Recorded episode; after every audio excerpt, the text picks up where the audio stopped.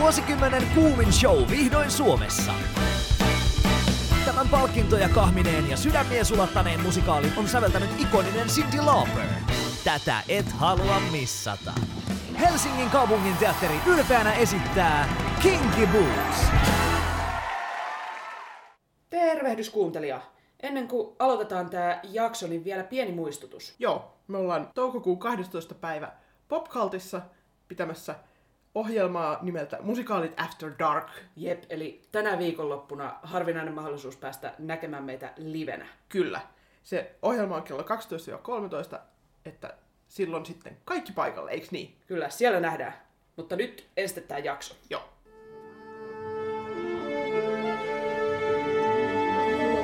Musikaalimatkassa Siirin ja Lauran kanssa.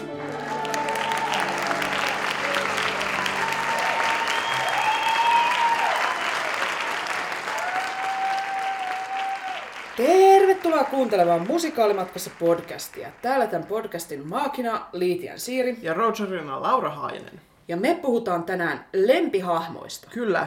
Tehdään tällainen pieni sukellus siihen, että mitkä musikaalihahmot on suomalaisille musikaalifaneille erityisen tärkeitä ja Jep. miksi. Me ollaan nyt tässä ehkä talven ja alkukevään mittaan puhuttu aika paljon niin asia-asiaa, että meillä on just ollut suomalaisen musikaalin historiaa ja nykypäivää oikein kaksi jaksoa. Ja Joo. Ollaan puhuttu musikaalien kääntämisestä ja musikaalien arvostelemisesta jotenkin tämmöistä niin kuin, ei ehkä niin kevyttä settiä. Niin Joo. Ajateltiin, että nyt kevään kunniaksi otetaan vähän toisenlaista. Joo, ja me siis pyydettiin meidän kuuntelijoilta tarinoita heidän omista lempihahmoistaan, ja niitä tuli meille oikein eri, erinomaisen sopivasti, Joo. joten kiitos kaikille Kyllä. erittäin paljon siitä. Ja me tota, kerättiin näitä sekä äänitiedostoina että kirjallisesti näitä storeja, ja suurin osa, ketkä vastasi, niin lähetti tekstejä. Niin me pyydettiin tähän jaksoon vieraileva lukija lukemaan näitä tarinoita sitten meille. Joo, eli siis kiitos myös Anna-Maija Ihanderille, joka nyt lainasi meille ääntään tähän. Joo, Anna-Maija voi nähdä nyt tänä viikonloppuna Svenska Teatterissa, eli 11-12.5., kun hän esiintyy siellä kirjoittamassaan ja ohjaamassaan Ebola The Musicalissa osana tätä Fin Fringe 2019 festivaalia. Joo, eli kaikki lauantaina katsomaan Anna-Maijaa, ja sitten sunnuntaina meitä katsomaan popculttia. Joo, loistava viikonloppu Erinomaista, edessä. kyllä. Mutta joo, nyt ehkä pieni varoituksen sana tähän, että et jakso sisältää niin kuin pieniä spoilereita useista eri teoksista, mutta et tietenkään siis loppuratkaisuja ei niin kuin nyt lyödä tiskiin, eikä Joo. mitään sellaista, mutta niin kuin, Ei tarvii sillä kenenkään olla, että en ole nähnyt kaikkia maailman musikaaleja, Joo. en voi kuunnella ollenkaan. Joo. Mutta ehkä jotain pientä saattaa tulla. joo. Mutta et, joo, ennen kuin mennään me näihin meidän omiin suosikkeihin tai niin kuin muutenkaan ehkä aiheeseen sukelletaan syvemmin, niin otetaan ensimmäinen kuuntelijan tarina. Joo, tässä tulee ajatuksia nimimerkiltä Sinipiika. Olen musikaaliharrastajana siinä mielessä polyamoristi, että vaikka vanhoja rakkauksia en koskaan jätä, välillä tuttuus kyllästyttää ja etsin uusia ihastuksia. Siksi onkin vaikea sanoa vain yhtä hahmoa, joka olisi yksin suurin lempparini. Ensimmäinen suuri rakkauteni oli tietysti oopperan kummituksen Phantom. Kuka nyt osaisi vastustaa vaarallista ja väärin ymmärrettyä kummitusta, joka asuu Pariisin oopperatalon alla? Ilmeisesti Kristinellä ei ole ollenkaan makua.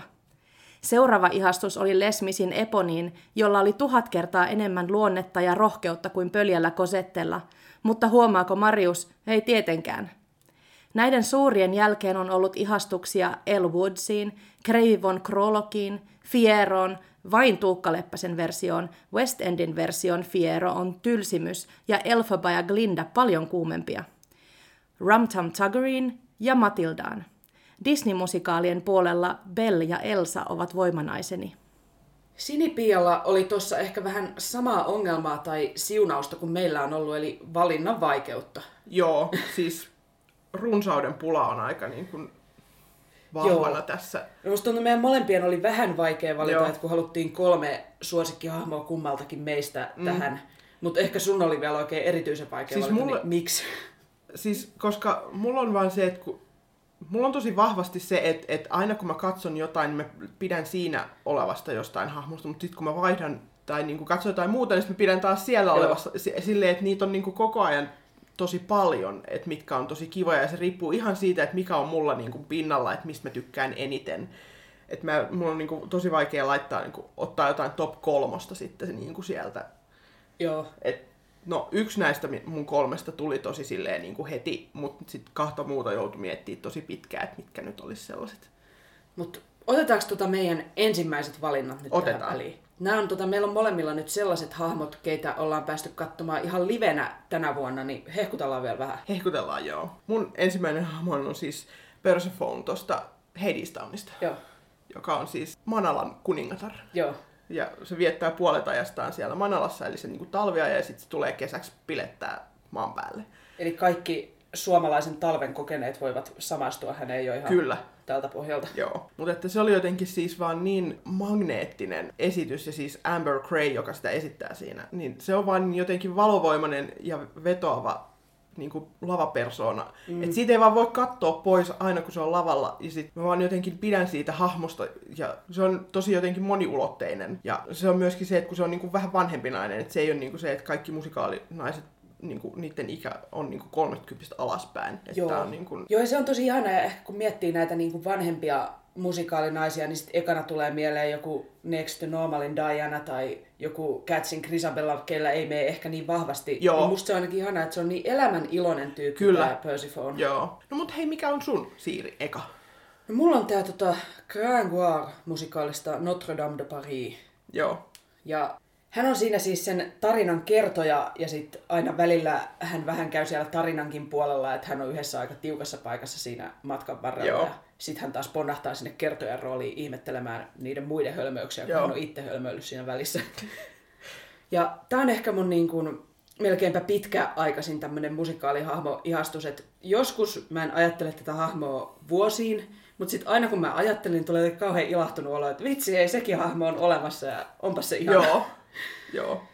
Ja tästä tota, ihan ensiksi muhun vetosi tää, kun mä näin tästä Notre Dame de Parisista sen videotaltioinnin, niin siinä on tämmöinen kaveri kuin Bruno Pelletier esittää sitä roolia. Ja sillä on jotenkin niin käsittämätön karisma kanssa, että se tunkee sieltä niinku telkkarin ruudulta. Joo. On sellainen, että vitsi, ei voi kans katsoa pois. Ja sitten näytän hahmon biisit on vaan tämän teoksen parasta antia, että huolestuttavaa sinänsä, että mä en ole kyllästynyt niin kymmenessäkään vuodessa, että mä yhä sillä että nää lähtee niin lujaa. Se on oikeastaan ihan hyvä vaan. Ja ehkä tässä on se, että jotenkin mä symppään tätä Grangoirin hahmoa, paitsi siksi, että musta hänen tämä tarinan kaarensa on kiva mm. tai jotenkin symppis, niin sitten sen takia, että se niin kuin on esimerkiksi tässä Disneyn versiossa jätetty kokonaan pois. Mutta sitten tämä tota, ranskalaisten musikaali on onnistunut vääntämään sen sillä että siitä Victor Hugon hahmosta on, niin kuin, että se sen merkitys sille tarinalle on säilytetty ja se on Joo. niin nostettu hyvin olennaiseksi osaksi sitä. Niin Joo. mä tykkään siitä ratkaisusta. Joo. Ja nyt toki tässä viime aikoina sitten, kun päästiin siellä Lontoossa katsomaan tätä Notre Dame livenä ja nähtiin sitten tota, tämä Richard Charest, joka esitti sen mm. ihan eri tavalla taas kuin mitä mä olisin olettanut, että miten se vedetään. Niin mm. sitten se on jotenkin ihanaa, että mä oon niinku vuosikymmenen tätä fanittanut ja sitten paljastukin ihan uusia puolia siitä hahmosta. Joo. Niin olen fani. Kyllä. Tämä oli kyllä parasta ikinä, kun meillä on se tota, haastattelu, missä me Joo. tätä Richardia haastateltiin. Niin jos jotkut haluaa kuulla, kun mä oikein niin kuin, fani tyttöille menemään, niin menkää kuuntelemaan Joo. se. Meillä on sellainen hyvä pidempi haastattelu vielä siellä. Joo. Joo, siis mä, mä jotenkin ymmärrän tämän sun Gringoire juttus oikein hyvin, koska siis se oli yksi kans niitä, mitä mä pallottelin pitkään, että otanko mä Joo. tähän. Ihanaa nyt, että sä otit, niin mä pääsen nyt tässä vähän siivellä kanssa kiekkuttelemaan, koska se on ihana hahmo. Mutta jos mietitään tätä vähän laajemmin, että miksi joku tietty hahmo ehkä nousee sitten muita tärkeämmäksi? Niin, siis tämä meidän kyselyhän ei nyt tarjoa taas mitään niin kuin tilastollisesti pätevää vastausta tähän, mutta siis ainakin seuraavia on väläytelty siellä niin kuin riveillä tai rivien väleissä, että ne hahmot on joko samaistuttavia tai inspiroivia tai roolimalleja, tai sitten sen hahmon tarina kiehtoo, tai tietty roolityö iskee, tai sitten se hahmo on muuten vaan ihana tahi hottis tahi kuuma. Mutta siis ne on kaikki hyviä syitä. Kaikki on hyviä syitä, kyllä. Musta tuntuu siis, kun katsoi näitä tarinoita, mitä me saatiin, niin pikkasen ehkä miespuoliset hahmot korostu tässä. Joo, Samoin mun omissa valinnoissa huomasin, että korostuu. joo, Mä mietin sitten itse, että miksi tämä on näin, ja se lähtee siitä ainakin mulla, mistä me ollaan aikaisemminkin puhuttu, että kun ikävä kyllä vielä varsinkin klassisissa musikaaleissa miespuoliset hahmot on niin usein niitä naispuolisia hahmoja niin kuin moniulotteisempia, mm. Niin sitten niihin on helpompi samaistua ja Joo. niitä on helpompi fanitella, kun niistä saa vaan enemmän irti. joo. Mutta onneksi viime vuosina on tullut paljon oikeasti uusia teoksia, missä mm. on hyviä naishahmoja. Niinpä. Et vaikka mulle ei ole itselle vielä ehtinyt syntyä niin syvää fanisuhdetta niihin, niin kyllä siellä on sellainen bubbling under, että alkaa fanittaa kyllä heitäkin. Joo. Ja siis mulla oli osittain tämä, että koska nämä mieshahmot korostuu niin vahvasti, niin se oli yksi, että mä yritin tietoisesti valita naishahmoja Joo. näihin omiin, Joo. että vaikka mä pidän kyllä myöskin tosi monesta mieshahmosta, mutta joo. Ja siis myöskin se, että, että jos niitä hyviä naishahmoja on vielä vähän, niin sitten esimerkiksi muun sukupuolisia hahmojahan on niin kuin hädintuskin ollenkaan, mm. että Niin, hankala Niin, niin, valita hanka- omaksi suosikiksi. Niin. Mutta onneksi tämä on niin kuin näin, että ei se hahmon parhaus tai se, että sä fanitat jotain, niin kun ei se katso sillä lailla sukupuolta, mm. että kunhan me saadaan vaan nykyistä enemmän sellaisia hyviä musikaaleja vielä, missä on niin kuin eri sukupuolia edustavia Näinpä. moniulotteisia hahmoja, mm. niin ihan varmasti kaikilla musikaalifaneilla laajenee ne omat suosikkihahmokalleriat. kyllä. Ja otetaan tähän taas pari kuuntelijatarinaa. Joo. Tosi monelle tässä meidän niin kuin, kyselyssä niin vastanneelle tämä oma suosikkihahmo tuntuu tarjoavan nimenomaan tätä niin kuin, samaistumispintaa. Joo, et otetaan nyt kolme tarinaa kuuntelijoilta, joiden lempimusikaalihahmo inspiroi heitä tai tuntuu heistä samaistuttavalta. Ekana Joo. tulee tarina nimimerkiltä yliopisto-opiskelija 19 vuotta. Wickedin Elphaba on rakas musikaalihahmo. Rakastan hyvin rakennettua taustatarinaa ikoniselle pahikselle. Lapsena pelkäsin 30-luvulla tehdyn ihmemaa Otsin noitaa kuollakseni, mutta Wickedin pohjana oleva kirja ja musikaali itsessään saivat minut ihastumaan hahmoon todella paljon. Elfaba on väärin ymmärretty, mutta tekee myös tekoja, jotka varmistavat sen, että hänestä tulee lännen ilkeä noita. Myös Elfaban hahmokehitys on huimaa. Nuori ja naivi Wizard and I on aivan erilainen numero kuin kakkosnäytöksen No Good Deed, mutta muutos on uskottava. Kai jokainen nuori ihminen tuntee epävarmuutta itsestään ja sitä, ettei kuulu joukkoon. Vaikka minulla ei ole vihreää ihoa tai muutakaan fyysistä piirrettä, joka minut erottaisi muista, ovat monet kiinnostuksen kohteeni olleet sellaisia, joista olen saanut kuulla vähätteleviä kommentteja. Olen varsinkin nuorempana seurannut sivusta monia glindamaisia ihmisiä hieman silmiäni pyöritellen, mutta kuitenkin kadehtien parempia sosiaalisia taitoja ja vaikka vähän hävettääkin myöntää, niin myös ulkonäköä. I'm Not That Girl on kolahtanut useammassa elämänvaiheessa itkettävän lujaa. Elfabassa ihailtavaa on se, että hän tietää, ainakin luulee tietävänsä, mikä hänelle on hyväksi ja oikein. Hän ei yhdistä voimiaan velhon kanssa, koska tietää, ettei hänen omatuntonsa salli sitä. Defying Gravity onkin mitä mainioin voimabiisi. Elphaba on tunnemyrskyissään aito, minkä lisäksi hän on todella herkkä. Lisäksi Elphaban älykkyys vetoaa oman kympin tyttöyteeni. Hahmon tärkeydestä minulle kertoo myös se, että olin penkkareissani pukeutunut Elphabaksi. Toivoisin, että joskus näkisin Wickedin myös livenä. Ja sitten nimimerkki Lepakko Anni kertoo myös Elfabasta. Otetaanpa se tähän heti perään. Rakastan Wickedin päähenkilöä Elphabaa. Hahmo on hätkähdyttävän karismaattinen, mutta kuitenkin inhimillinen ja samaistuttava, ja samaan aikaan sekä etäisen arvokas että todella kouriin tuntuva ja fyysinen. Näin Wickedin keväällä 2017 Lontoossa. Olen satunnainen cosplay-harrastaja ja hahmon Wonderful-kappaleen aikana käyttämä upea mekko inspiroi minua siinä määrin, että päädyin jopa pukeutumaan Elphabaksi saman vuoden Ropekon tapahtumaan. Musikaalin Elphabaa voi pitää siloiteltuna alkuteokseen Gregory Maguire Noita, lännen ilkeä noidan elämä ja teot, verrattuna, jossa tämä on selkeämmin queer ja liikkuu teoissaan moraalisesti sangen tummanharmaalla alueella, mutta molemmat versiot ovat loistavia ja minulle yhtä tärkeitä. Ja kolmas story tulee anonyymiltä kuuntelijalta. Vaihdetaan nyt vielä Wickedistä musikaalia. Samaistun syvästi The Phantom of the Operan päähahmoon kummitukseen. Nuorempana tarinassa puhutteli varmaankin ylipäänsä traaginen romantiikka. Myöhemmin jouduttuani useampaan isoon leikkaukseen alkoi minua todella puhutella Phantomin fyysinen rujous ja miten ihmiset ympärillä siihen suhtautuvat. Meidät määritellään pitkälti ulkonäkömme mukaan ja tarinassa Phantomia pidetään hirviönä vain koska hän on ruma. Tulkitsen hänen aggressiivisen käytöksensä olevan seurausta tästä kiusaamisesta. Koen itse hyvin vahvasti sitä samaa toivetta, joka Phantomissa ilmenee, että joku pystyisi ja haluaisi nähdä ihmisen kaikkien arpien alla. Siis tässä tulee jotenkin mun mielestä hyvin esiin tämä musikaalinen ja fiktion yleensä niin kuin yksi ihana piirre, että se hahmo voi olla vaikka niin kuin miten kaukaa haettu tahansa, että niin kuin lentävä noita tai kellarissa asuva kummitusolmi, niin, mut, niin kuin musiikin ja hyvin kerrotun tarinan avulla siitä voi, siinä voi niin kuin hyvinkin nähdä itsensä. Mm. Joo, mullakin on kyllä kokemusta musikaalihahmoon samaistumisesta, mutta jotenkin kun nämä kolme edellistä tarinaa kertoo tällaista ei niin arkisiin hahmoihin samaistumisesta, niin mulla on ehkä enemmän tämmöinen tavissuosikki. Mahtavaa.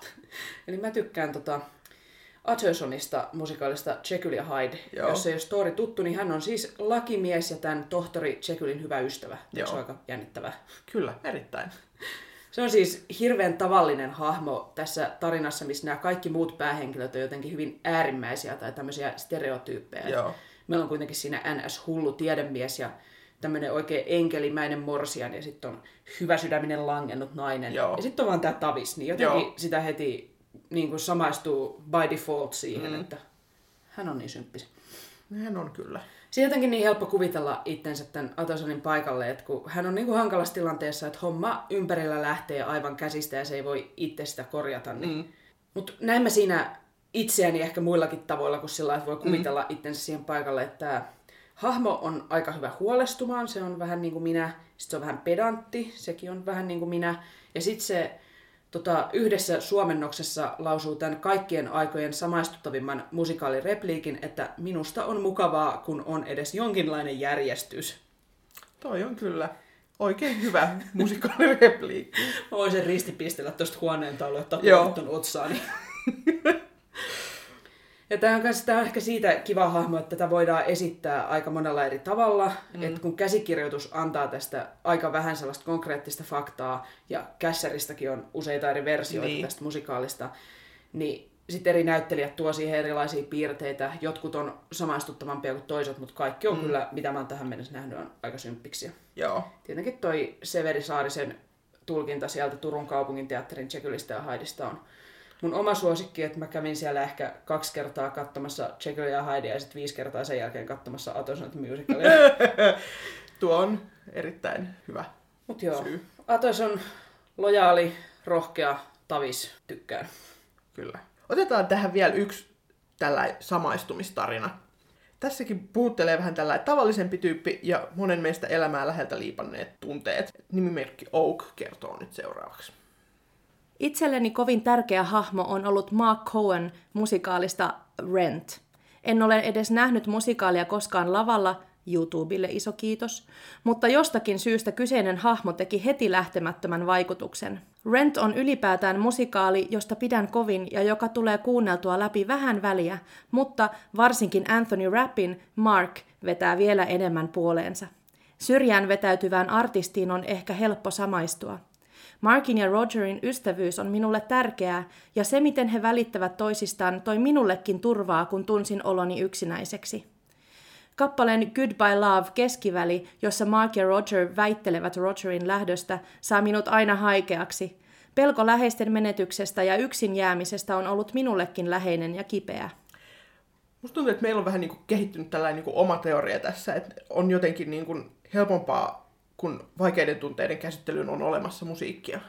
Mm, niin kuin tuossakin mainittiin toi Goodbye Love, että miten se kappale on toiminut, niin mulle ainakin nämä musikaalihahmot tuntuu jotenkin läheisemmiltä kuin muut fiktiiviset hahmot just sen musiikin takia, Joo. että kun on hyvä musikaalibiisi, niin se päästää ihan eri tavalla jotenkin sinne hahmon pään sisään mm. kuin oikeastaan mulle mikään Niinpä. muu fiktion muoto. Joo, ja siis olisiko tässä myös ehkä yksi syy sille, tai selitys sille, että, että miksi se rakkaus sit johonkin hahmoon joskus väljähtyy. Mm. Et, et jos sen hahmon soolon vaan kuuntelee niin kuin ihan täysin puhki rikki, niin ehkä se musikaalihahmon viehätyksestä sitten häviää joku osa siihen Mulla on samalla. ainakin käynyt kyllä noin joskus. Joo, Mutta onneksi se ei aina väljähdy, ei, vaikka joo. kuuntelisi miten monta kertaa. Otetaan tähän seuraavaksi kaksi kuuntelijoiden tarinaa siitä, miten sama musikaalihahmo voi viedä sydämen vuosiksi. joo. Ensin Anskun kertomus siitä, mi- miksi Tanz der Vampire, eli siis vampyyrien tanssimusikaalin Alfred-hahmosta, että niin miksi, miksi hän on paras. Alfred miellytti minua musikaalin kolmannesta kuuntelukerrasta alkaen.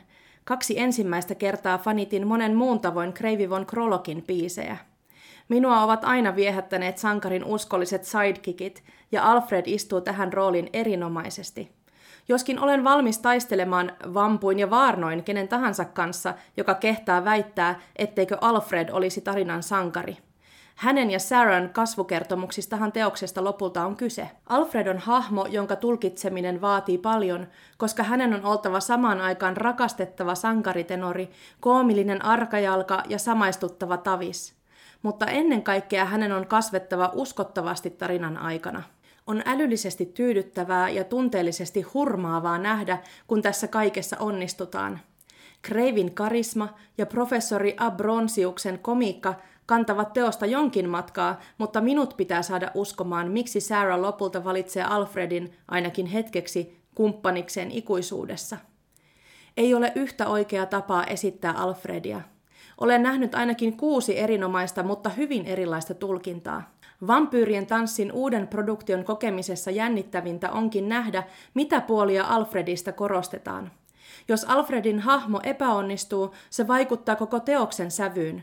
Ylilyöty komiikka syö tunnepuolta, liiallinen vätystely ei saa kiinnostumaan hahmosta ja typeryys tuhoaa kaiken.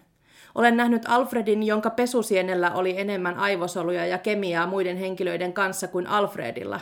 Ah ja voi. Tiivistettynä, Alfred on syvällinen sipuli, jota voi kuoria, kyynelehtiä, ihkuttaa ja analysoida vuosia. Itselläni on menossa vuosi 13. Ja vaihdetaan nyt musikaalia ja siirrytään vampyyreistä hetkeksi takaisin Jekyll ja Hydeen. Uh. Otetaan nimimerkin Turquoise Thought-ajatuksia.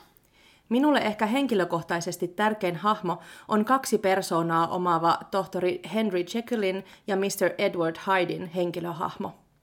Jekyll ja Hyde esiintyy samannimisessä Frank Wildhornin säveltämässä musikaalissa, joka kertoo hyvän ja pahan välisestä taistelusta yhden miehen sisällä – Musikaali itsessään on minulle erityisen rakas, sillä sen kautta löysin musikaalien maailman.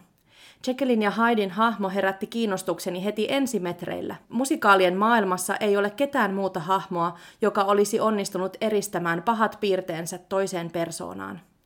Hahmossa minulle erityistä on myös se, että käsitykseni hahmosta on muuttunut paljon vuosien varrella. En muista tarkasti, miksi hahmosta niin kiinnostuin, mutta uskon Jekyllin kaksinaisuuden kiehtoneen minua ja kiehtoo edelleen. Hahmossa on ristiriitaisuuksia, jota havaitsen myös itsessäni. Tohtori Jekyllin kunnianhimoisuus, liiallinen työnteko ja vahva persona muistuttavat minua paljon itsestäni. Mr. Hydessa en ehkä näe itseäni niin paljon dramaattisuutta lukuun ottamatta, mutta Haidin pirullinen persona on pitänyt minut hurmiossa jo neljä vuotta. Jekyllin ja Haidin hahmo on myös opettanut minulle paljon omien huonojen piirteiden kanssa olemisesta ja niiden hyväksymisestä. Omaa pahuuttaan ei pidä kieltää, vaan sen kanssa täytyy oppia elämään. Voisi myös sanoa, että Mr. Hydilta olen oppinut nauttimaan elämän suomista ilon hetkistä – Jekyllilta ja Haidilta omaksuin yhden elämäni keskeisimmistä filosofioista. Hyvää ja pahaa ei voi erottaa toisistaan, ja ihminen ei ole todellakaan yksi, vaan varmasti kaksi. Siis näissä tarinoissa on jotenkin ihanaa se, että miten monta asiaa niin kuin hyvään musikaalihahmoon voi niin kuin tiivistyä. Joo.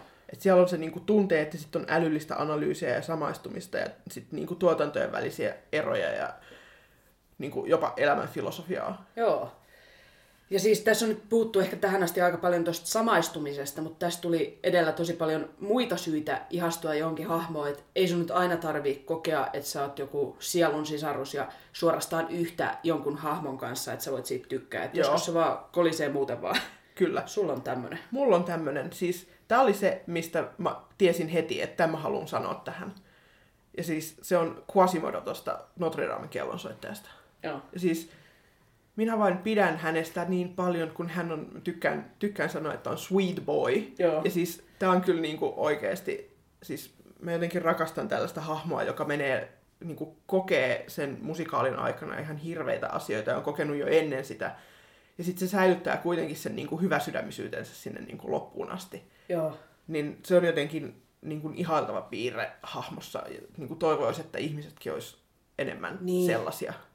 On se kyllä jotenkin. Maailma olisi niin paljon parempi mm. paikka, jos olisi vähän enemmän Quasimodoja tässä mikserissä, mitä meillä Kyllä. täällä on. Quasimodo muutenkin se edustaa sellaista, niin kuin, tätä niin sanotusti sweet boy niin kuin, hahmotyyppiä, että pidän niin kuin, tosi monesta muustakin, että esimerkiksi tuossa Sosomi Himmelenissä on se Tuure, Joo.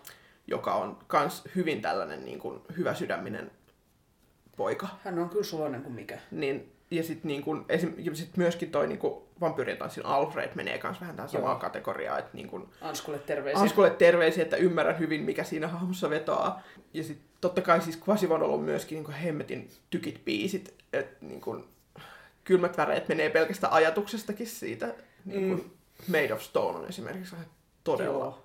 todella hyvä biisi. Siis mulla meni oikeasti nyt kylmät mm. veret, kun vaan ajattelikin sitä. Se Joo. on kyllä sen verran hyvä.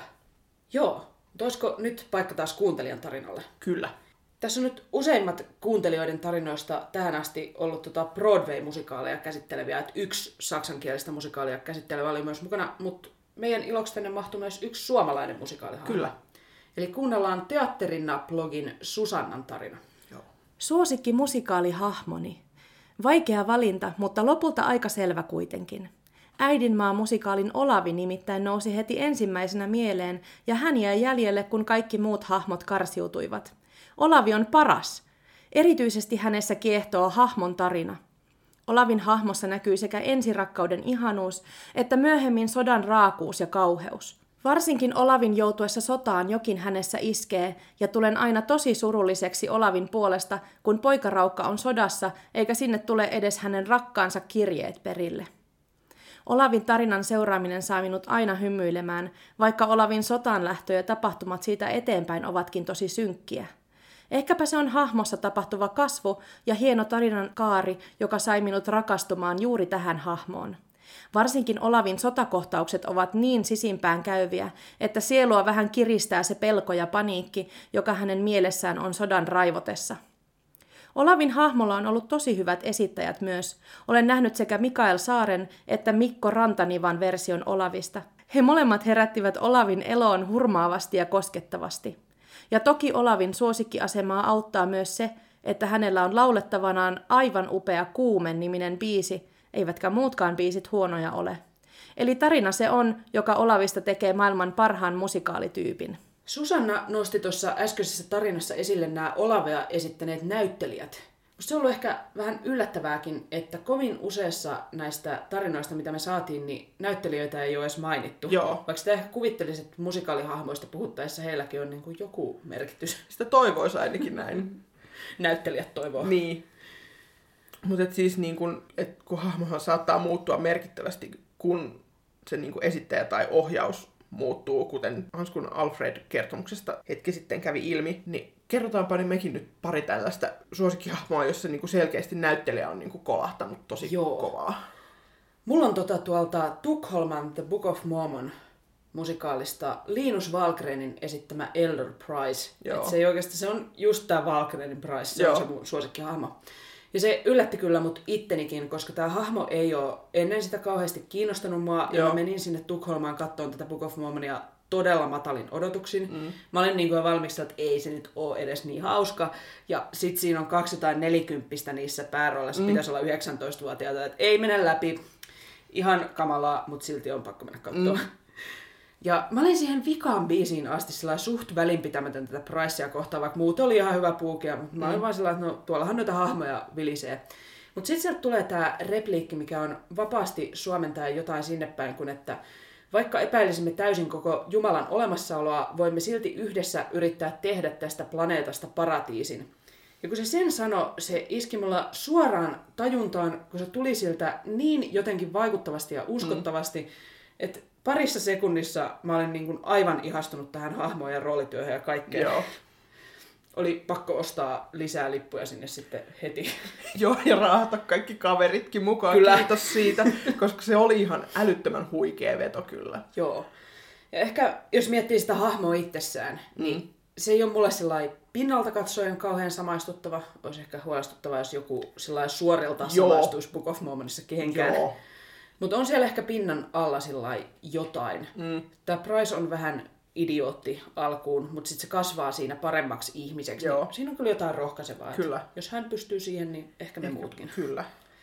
Ja sitten jotenkin tämä, että miten tämä Valkreen osui siihen täydelliseen yhdistelmään tämmöistä överyyttä ja aitoutta. Että joku siinä sen olemuksessa tuntuu vaan kauhean niin kuin, tutulta ja aidolta ja Joo. läheiseltä, vaikka sitä on vaikea selittää. Mutta ei mikään muu Price ei ole mulle tällä tavalla toiminut. Joo.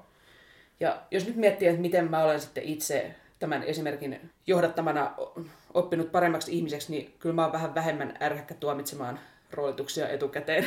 se oli kuitenkin, mä olin oikeasti dissannut tätä aika rumasti, että joku nelikymppinen siellä. Ja Joo. sitten osoittautui, että se on oikeasti ikä oli vain numero ja se oli paras mahdollinen Joo. valinta. Joo, niin että kaikki ei ole näkemättä paskaa. Jep. No mites sulla? No siis mullahan on tota noin, niin tosta nyt Svenska teatterissa meni nyt tässä viime kaudella tuo Chespo Svenska. Niin Joo. siinä siis Florence on kyllä, siis Maria Ylipää jotenkin, mä en tiedä siis, mä en tiennyt siitä hahmosta ihan hirveästi mitään Joo. ennen kuin mä niinku menin katsomaan sitä. Et vaikka mä olin kuunnellut sitä niinku jonkun verran sitä musikaalia ja tykkäsin niistä biiseistä kyllä, mutta niin kuin, mulla oli to, jotenkin ei ollut minkäännäköistä niin kuin, konkreettista kuvaa siitä. Ja sitten niin kuin, jo silloin niin kuin, kaikissa niissä niin kuin, jossain lehdistötilaisuuksissa ja muissa, että niin kuin, siitä jo niin kuin, aavisti silloin, että nyt tulee, nyt tulee hyvää, nyt tulee sitä hyvää. Joo. Ja sitten kun ne näki niin kuin, kokonaisuutena, niin sitten oli vaan silleen, että tämä on niin upea veto, että niin kuin, vaikea on niin kuin, löytää silleen ja siis niin kuin sekin, mitä se Maria sanoi, että se tulee se hahmo, niin kuin kon, sillä on jo konflikti päällä, kun se tulee siihen Joo. niin kuin ekan kerran lavalle, niin se, niin kuin, se vaan toimi mulle tosi hyvin. On kyllä Maria Ylipää yksi sellainen, että sillä on vaan sellainen lavakarisma, että Kyllä. ei sitä usko todeksikaan. Ja siis sitä vaan niin kuin fiilas sitä hahmoa, että vaikka sekään ole kauheasti, niin kuin, mä en ole kovin samanlainen mm. ihminen kuin mitä se niin kuin Florence on hahmona, niin jotenkin on vaan niin kuin sen puolella jo alusta asti, että sillä nyt vaan niin kuin kaikki asiat menis hyvin ja Joo. niin kuin se saisi olla edes o- joskus onnellinen, niin Ymmärrän Joo. hyvin.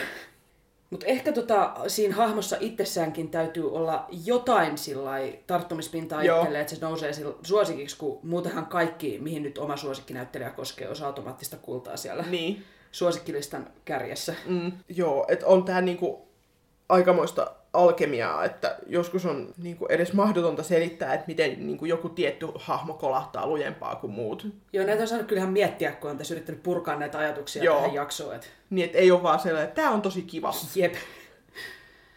Mutta me saatiin kuuntelijoilta myös sellaisia tarinoita, mitkä kertoo siitä, että musikaalihahmo voi joskus antaa tosi syvällistä inspiraatiota tai sit hyvin konkreettista apua tai tukea omaan Joo. elämään. Ja siis meidän iloksemme etenkin Les Miserables on noussut tässä kategoriassa niin kuin esiin. Ei kai kukaan oikeasti kuvitellut, että me selvittäisiin tällaisesta jaksosta ilman, että me pidetään kunnon lesmisnurkka. No näinpä. Eli otetaan kahden kuuntelijan tarinat siitä, miten Lesmisin naishahmot on heihin jättäneet jäljen. Joo. Joo. Ensin tulee nimimerkki Cosettefani 95. Valintani lempihahmoksi on Lesmisin Cosette. Moni näkee Cosetten yksiulotteisena hahmona tai vain Mariuksen rakkauden kohteena. On helppo unohtaa, että Cosette on musikaalin loppupuolella edelleen se sama pieni tyttö, joka kaipasi pilvilinnoja ja rakastavaa perhettä. Cosette on lapsena kaltoin kohdeltu ihminen, josta kasvaa rakastava, päämäärätietoinen ja hellä ihminen. Hän on haaveilija. Cosette rakastaa. Hän on linkki kaikkien Les Misin tarinoiden välillä. Hän on syy Fantinen tekoihin, hän tuo Valjanin elämään rakkautta ja syyn jatkaa. Hän yhdistää barrikaadipojat Valjanin tarinaan. Sille on syynsä, miksi juuri Cosette on Les Misin julisteessa. Cosette onkin minulle ennen kaikkea kuva siitä, mitä rakkaus voi saada aikaan. Hän on ihminen, johon on sattunut ja sattuu uudestaan, mutta hän on rakastettava. Hän janoaa tietoa, varsinkin menneisyydestä. Hän haaveilee, hän on toiveikas. Cosette on hahmona minulle rakas ja herkkä. Hän ei ole vain uhri, mutta hän saa olla herkkä ja pehmeä. Cosette on minulle sekä samaistumisen kohde että roolimalli. Miksi en haluaisi olla kuin Cosette, jolla riittää rakkautta kaiken lapsuutensa pahan jälkeen? Miksi en haluaisi pysyä herkkänä, mutta silti uteliaana ja toiveikkaana? Cosette on enemmän kuin mitä päälle päin näkyy, ja rakastan häntä siksi. Ja toinen tarina nimimerkiltä Tyttö 21V. Suosikkihahmoni on Eponine Thenardier musikaalista Les Miserables. Hahmo on ollut erityisen tärkeä minulle nyt viimeisen puolen vuoden aikana, sillä aloitin yliopistossa syksyllä ja tapasin pojan. Meistä tuli todella hyviä ystäviä, mutta onnistuin myös kehittämään tunteita häntä kohtaan. Hän myös tiesi niistä ja sainkin kuulla usein, mäkin rakastan sua, mutta vaan kaverina. Tilanne on hyvin samanlainen kuin Eponinilla Mariuksen kanssa. Eponin oli kuitenkin todella vahva, ja lopulta hänkin pääsi parempaan paikkaan. Yksi asia, mitä arvostan Eponinissa, on se, että vaikka hän rakastaa Mariusta, hän silti auttoi tätä löytämään Kosetten. Haluan itsekin vain, että tämä poika on onnellinen, vaikka se olisi jonkun muun kuin minun kanssani. Voin olla todella ylpeä itsestäni, jos kykenen hoitamaan tilanteen yhtä hyvin kuin Eponin. Uskon myös, että monet muut pystyvät samaistumaan häneen. Musta tällainen vanhana lesmisfanina näitä tarinoita oli todella ilo kuunnella. Kyllä. Sanotaan, että Les fandomissa on ehkä usein tapana varsinkin näistä naishahmoista viritellä aivan turhan päivästä draamaa. Että milloin Joo. ollaan sitä mieltä, että Kosette on täysin turha ja milloin ollaan sitä mieltä, että ei Eponinen voi samaistua, että niin. te ette ymmärrä sitä hahmoa teinitytöt, kun samaistutte niin. häneen. Musta on niin turhaa vääntöä. Se on niin turhaa. Jotenkin musta oli tosi kiva kuulla, että miten nämä hahmot voi oikeasti antaa niin kuin hankalassa tilanteessa voimaa. Että mm. Ihan turha pilkkaa. Niin. Ja siis niin kuin, oman elämäntilanteen ei todellakaan tarvi olla täysin samanlainen kuin sillä jollain lempihahmolla. Joo, tätä just lesmisfanit. Joo. Jotkut on ihan vakavissa ollut joskus sillä, että et voi samaistua Eponinen, koska hän asuu 1800-luvulla sillan alla ja sinä et. niin. hei, come on, on siinä muutakin. No näinpä. Ja, ja siis... miettii sitä musiikkia, niin on niin. kuin On My Own on vaan niin upea kappale, että niin. sä vaan oikeasti tunnet, mitä se hahmo tuntee. No niin. Ja siis kyllä tämä jotenkin kertoo musikaalien voimasta myös, että niinku juur, just musikaaliversioina nämäkin hahmot on tulleet monelle niin läheisiksi ja tärkeiksi. Mm. Et iso kiitos meiltä kaikille, jotka on lähettänyt meille näitä tarinoita. Kyllä. Tämä musta on ollut tosi kivaa niin kuin oikeasti päästä tavallaan porukalla fiilailen näitä Joo, meidän lempparihammoja. Ihanaa on ollut lukea noita hahmokertomuksia, Jep. ne on ollut kaikki tosi hyviä. Mutta ihan vielä ei ole meidän jakso finaalissa, vielä ei. tulee yksi juttu. Joo, otetaan vielä viimeiseksi tähän meidän kuuntelijamme Hannan meille lähettämä hänen itsensä kertoma tarina siitä, mitä oma suosikkihahmo voi fanilleen antaa. Joo, luetaan tähän tota pieni pohjustus tälle ensin, koska Hanna tosiaan lähetti tämän itse lukemanaan ääniviestinä. Joo. Mutta hän puhuu tuosta Lesmisin Eniolrasista ja hän pohjustaa tätä tällä tavalla. Myönnän näkeväni enemmän itseäni Eponinessa, tuossa rakkaassa, arvokkaasti kärsineessä ikuisessa kakkosessa. Mutta musikaalit tarjoavat meille pakokeinon todellisuuden rajoitteista ja esikuvia näiden oletettujen rajojen rikkomiseen. Siksi samaistuinkin kaikesta huolimatta Eniolrakseen, joka itseni tavoin on oikeudenmukainen johtajaluonne, mutta jonka rohkeutta sekä periksi antamattomuutta voisin toisinaan lainata kunnon kauhalla. Siksi pukeuduin punaiseen jakkuun aina isoja esitelmiä luokassa pitäessäni. Kuvittelemalla itseni Eniolrakseksi tai edes vähän hänen, enemmän hänen kaltaisekseen, sain voimaa ja rohkeutta selvitä perushannaa pelottaneista tilanteista. Kyllä se on ollut mun konihistoriani hienoin hetki, tai koko pienen elämäni kun mä oon Anjorakseksi pukeutuneena Kuferagiksi ja Grandaireksi varustautuneiden ystävieni kanssa seisonut semmoisella hiton korkealla patsasjalustalla keskellä yhtä helsinkiläispuistoa. Ja me ollaan johdettu paikalla ollut koniyleisö semmoisen moniäänisenä nousevaan Do you hear the people singing? Ja mä oon samalla liehuttanut pattiaralaa kolme metristä punaista lippua, jonka vain askareilut siinä edellisenä päivänä. Et sillä hetkellä oli kyllä sydämessä aika paljon vapautta, veljeyttä ja tasa-arvoa. Ja mä en unohda sitä ikinä. Joo. Kiitos vielä hei ihan hirveästi kaikille, jotka kertoi meille omista lempihahmoistaan. Nämä tarinat oli tosi ihania. Kyllä, kiitos. Ja kiitos myös Anna-Maja Ihanderille, joka luki näitä tarinoita tässä jaksossa. Kyllä. Ja hei, Jatketaan keskustelua. Onko joku tässä jaksossa kuulemasi hahmo myös sun lempari, tai jäikö, jäikö oma lempari nyt kokonaan mainitsematta, tai minkälaisia tunteita se oma suosikkimusikaalihahmo just sussa herättää, niin meille viestiä. Kyllä, me ollaan Facebookissa nimellä Musikaalimatkassa, Twitterissä at musikaalimatka tai sähköpostia voi lähettää osoitteeseen musikaalimatkassa at gmail.com. Joo, ja jos tämä oli nyt sellainen mukava kevättä piristävä jakso, niin jakakaa pois. Kyllä, piristäkää muidenkin kevättä. Kyllä. Ja nyt musikaalimatkassa kiittää ja kuittaa. Siiri kiittää. Ja Laura kuittaa.